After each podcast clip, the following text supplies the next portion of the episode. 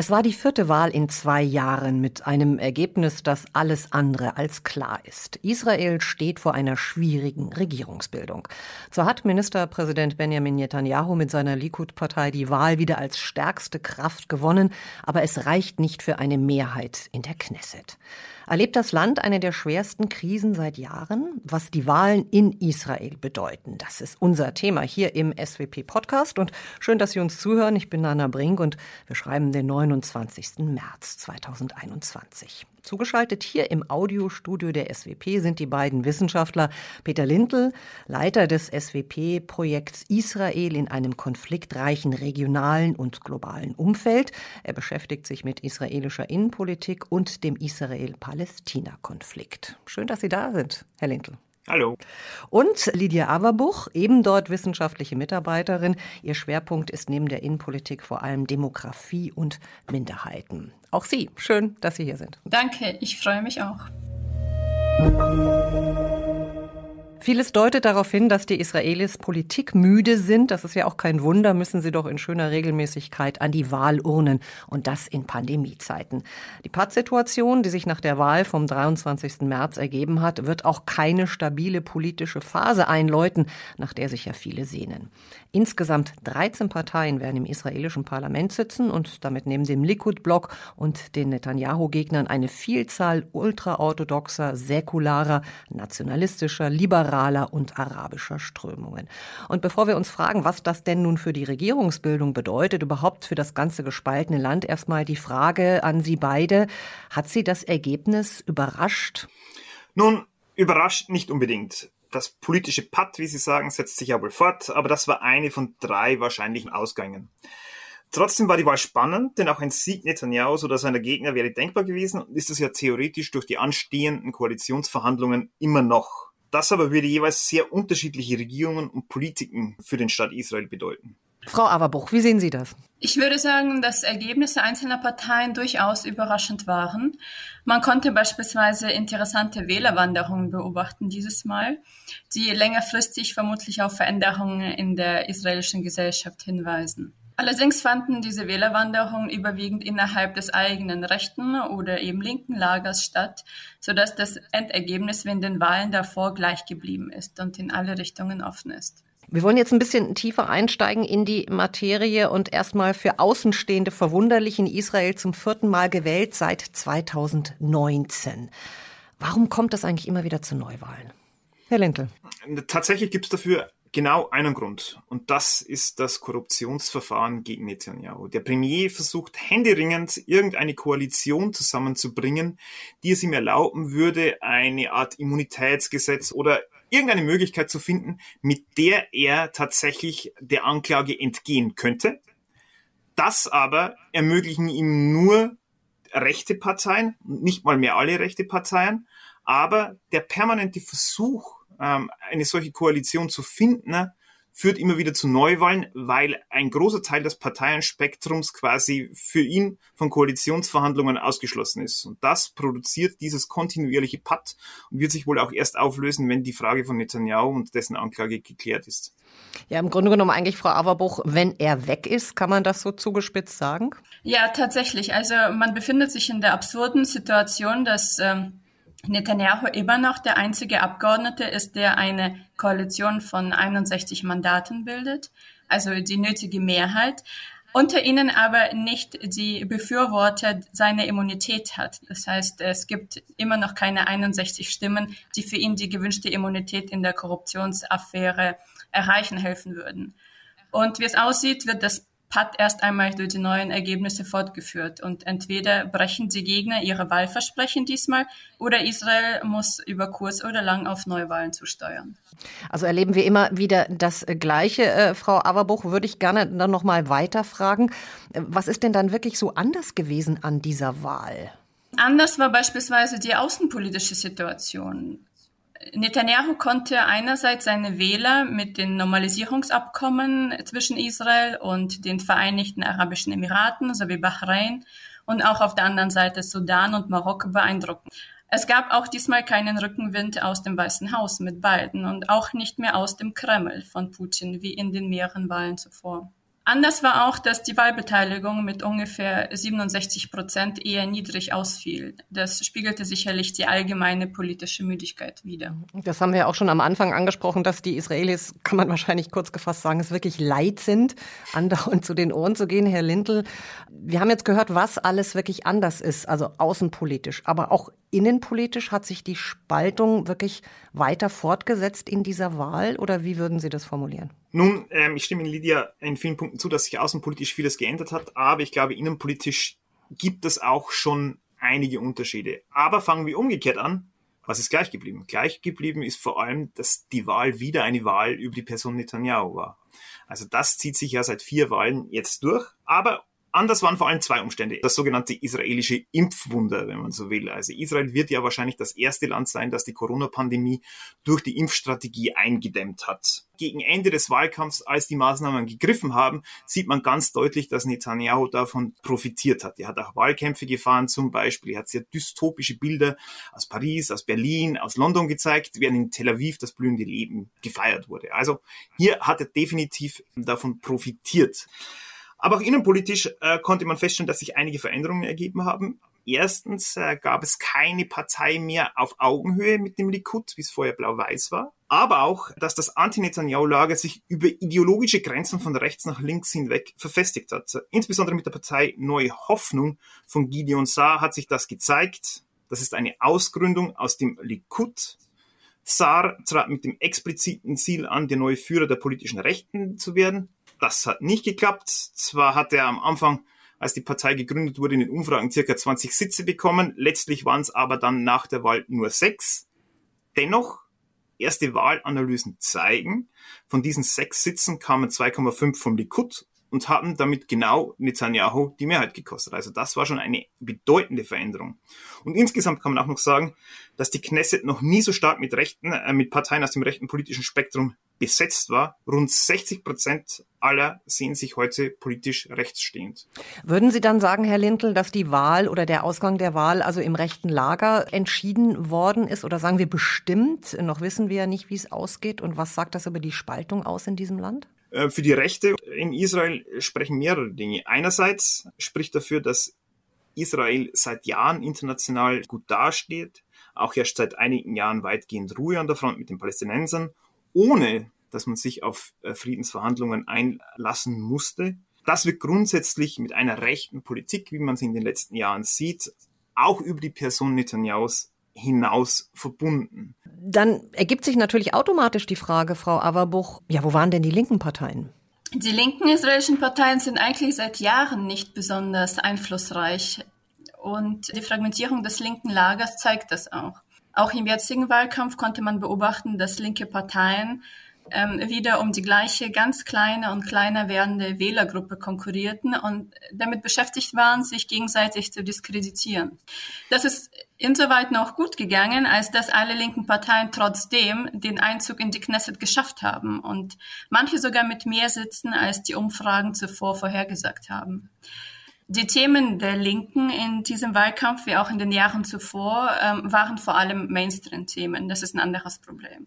Beispielsweise ähm, fokussierten sich sehr stark auf ähm, Feminismus und Rechte und Gleichstellung sexueller Minderheiten. Und dazu muss man wissen, dass die meisten Israelis ähm, diesen Themen sowieso wohlwollend gegenüberstehen. Sie gehören sozusagen zum ideologischen Mainstream. Und diese Themen helfen der Linken nur sehr bedingt, sich gegenüber rechten Parteien abzusetzen. Beispielsweise das natürliche Kernthema von links, nämlich die Lösung des israelisch-palästinensischen Konflikts mit dem äh, Zwei-Staaten-Paradigma. Dieses Thema wird von der Linken mittlerweile umschifft. Auch natürlich, weil sie vom Wähler mehr politisches Engagement erfordert, als die meisten Israelis heute bereit sind zu zeigen. Und auf der anderen Seite sind Linke sehr vorsichtig darin, neue Themen für sich zu entdecken und zu entwickeln. Beispielsweise spielt Klima weiterhin kaum eine Rolle in der israelischen Politik. Auch hat keine der linken Parteien trotz massiver Kritik an Netanyahu selbst Ideen zur besseren Pandemiebekämpfung geliefert.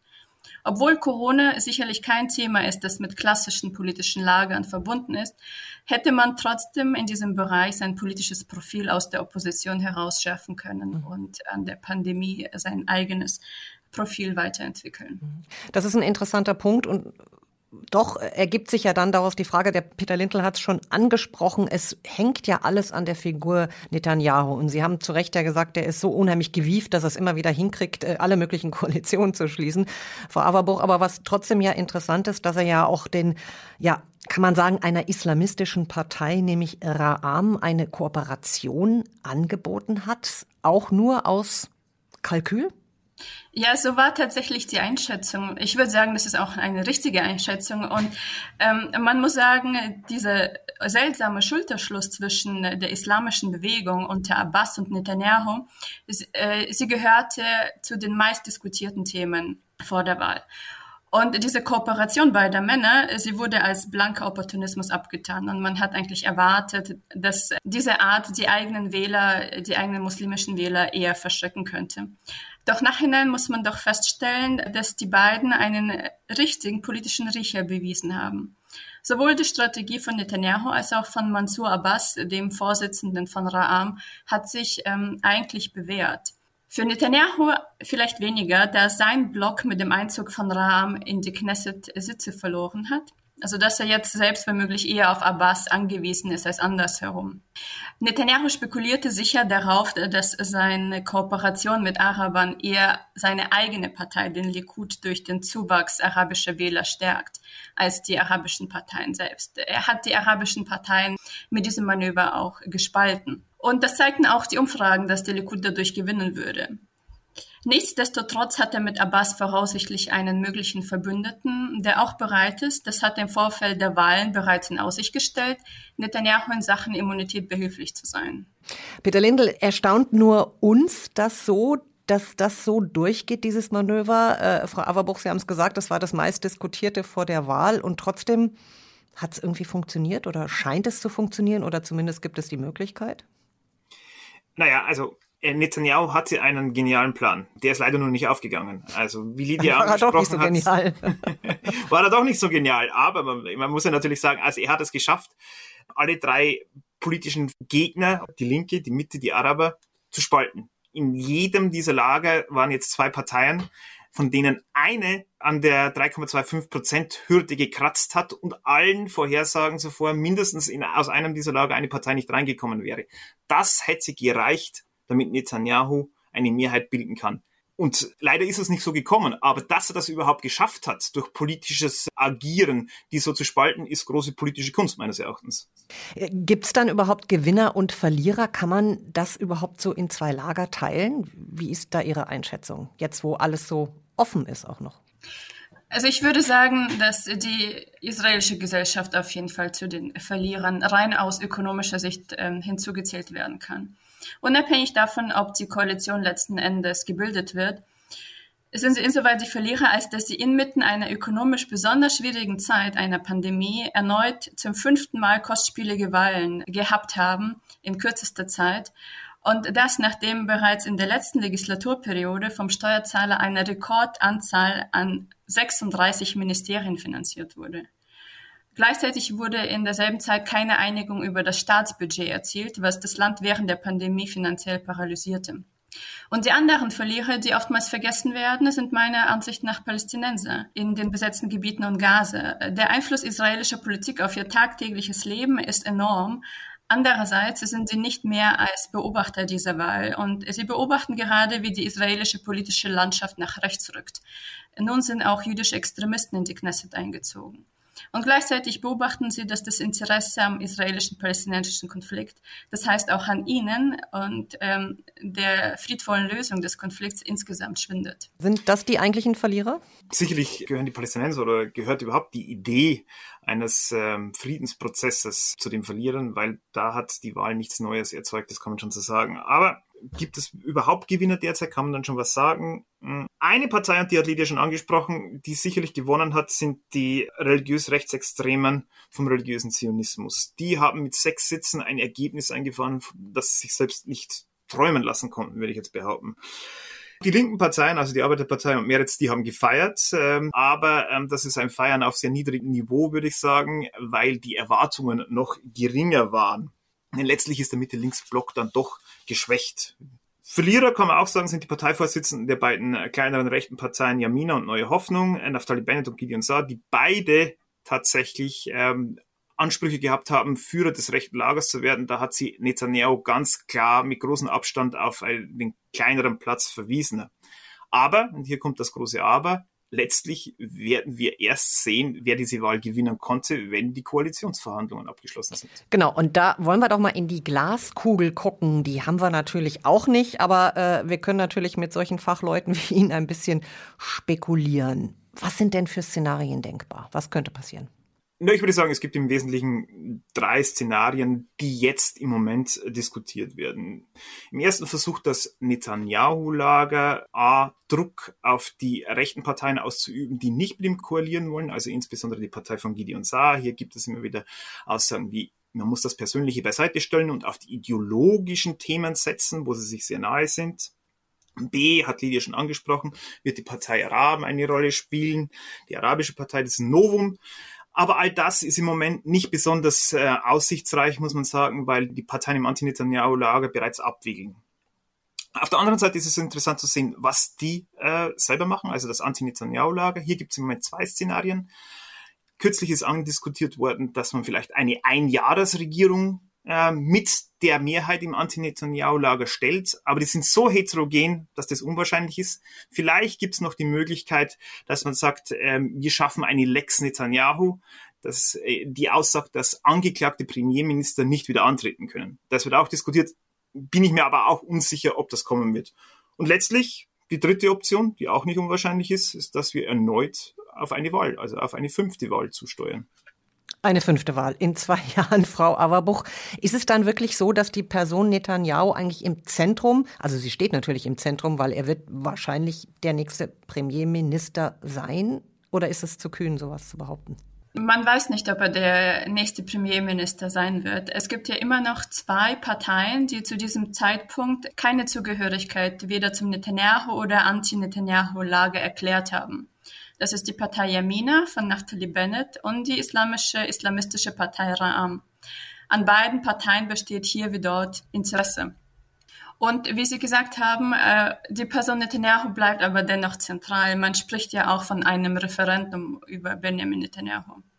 Und obwohl die Knesset tatsächlich aus, äh, wie Peter gesagt hat, zu zwei Dritteln aus rechten Parteien besteht, hätte sie eigentlich leicht eine äh, rechte Koalition bilden können, wenn der nicht Benjamin Netanyahu wäre. An seiner Figur scheitert es.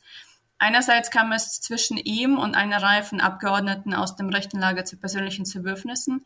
Andererseits befürchten andere, dass Netanyahu für das israelische politische System zunehmend eine Gefahr darstellt. Und durch sein Streben nach eigenem Machterhalt die Position des Premierministers von Tag zu Tag mehr kompromittiert. Dann ist es so, dass Netanyahu natürlich die Figur im Zentrum ist, im positiven wie im negativen. Kommen wir auf das, was Sie am Anfang auch schon angesprochen haben, beide, der Korruptionsprozess. Ähm, welche Rolle hat der wirklich gespielt? Und wie hat der doch diese Wahl verändert und auch die Politik beeinflusst?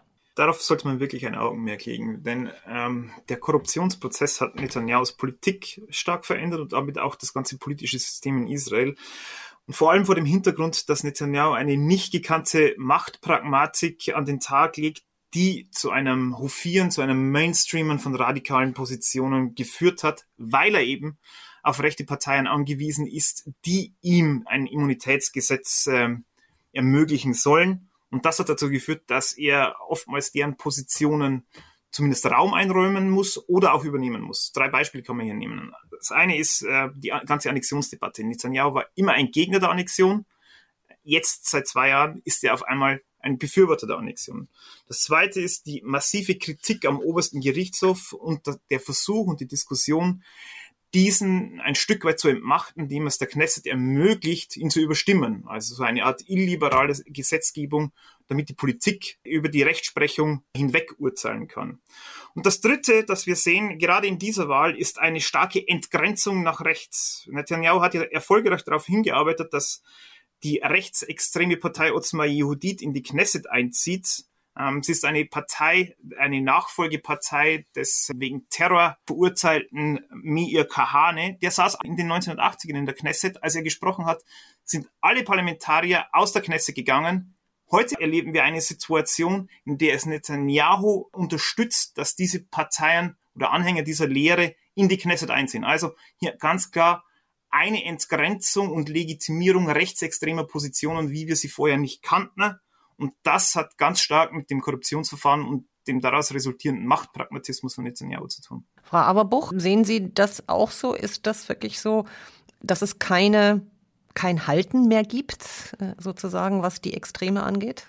Ja, wobei ich glaube, wenn wir über die Extreme reden, ähm, sollten wir uns schon eher auf die, das rechte Spektrum Israels fokussieren. Man spricht zwar vom linken und rechten Lager, es gibt aber auch die Meinung, die ich auch vertreten würde, dass das linke Lager jetzt nicht in unserem Sinne links ist. Die Achse von rechts und links wird ja eh anhand des Nahostkonfliktes entschieden in Israel und nicht anhand ökonomischer Fragen.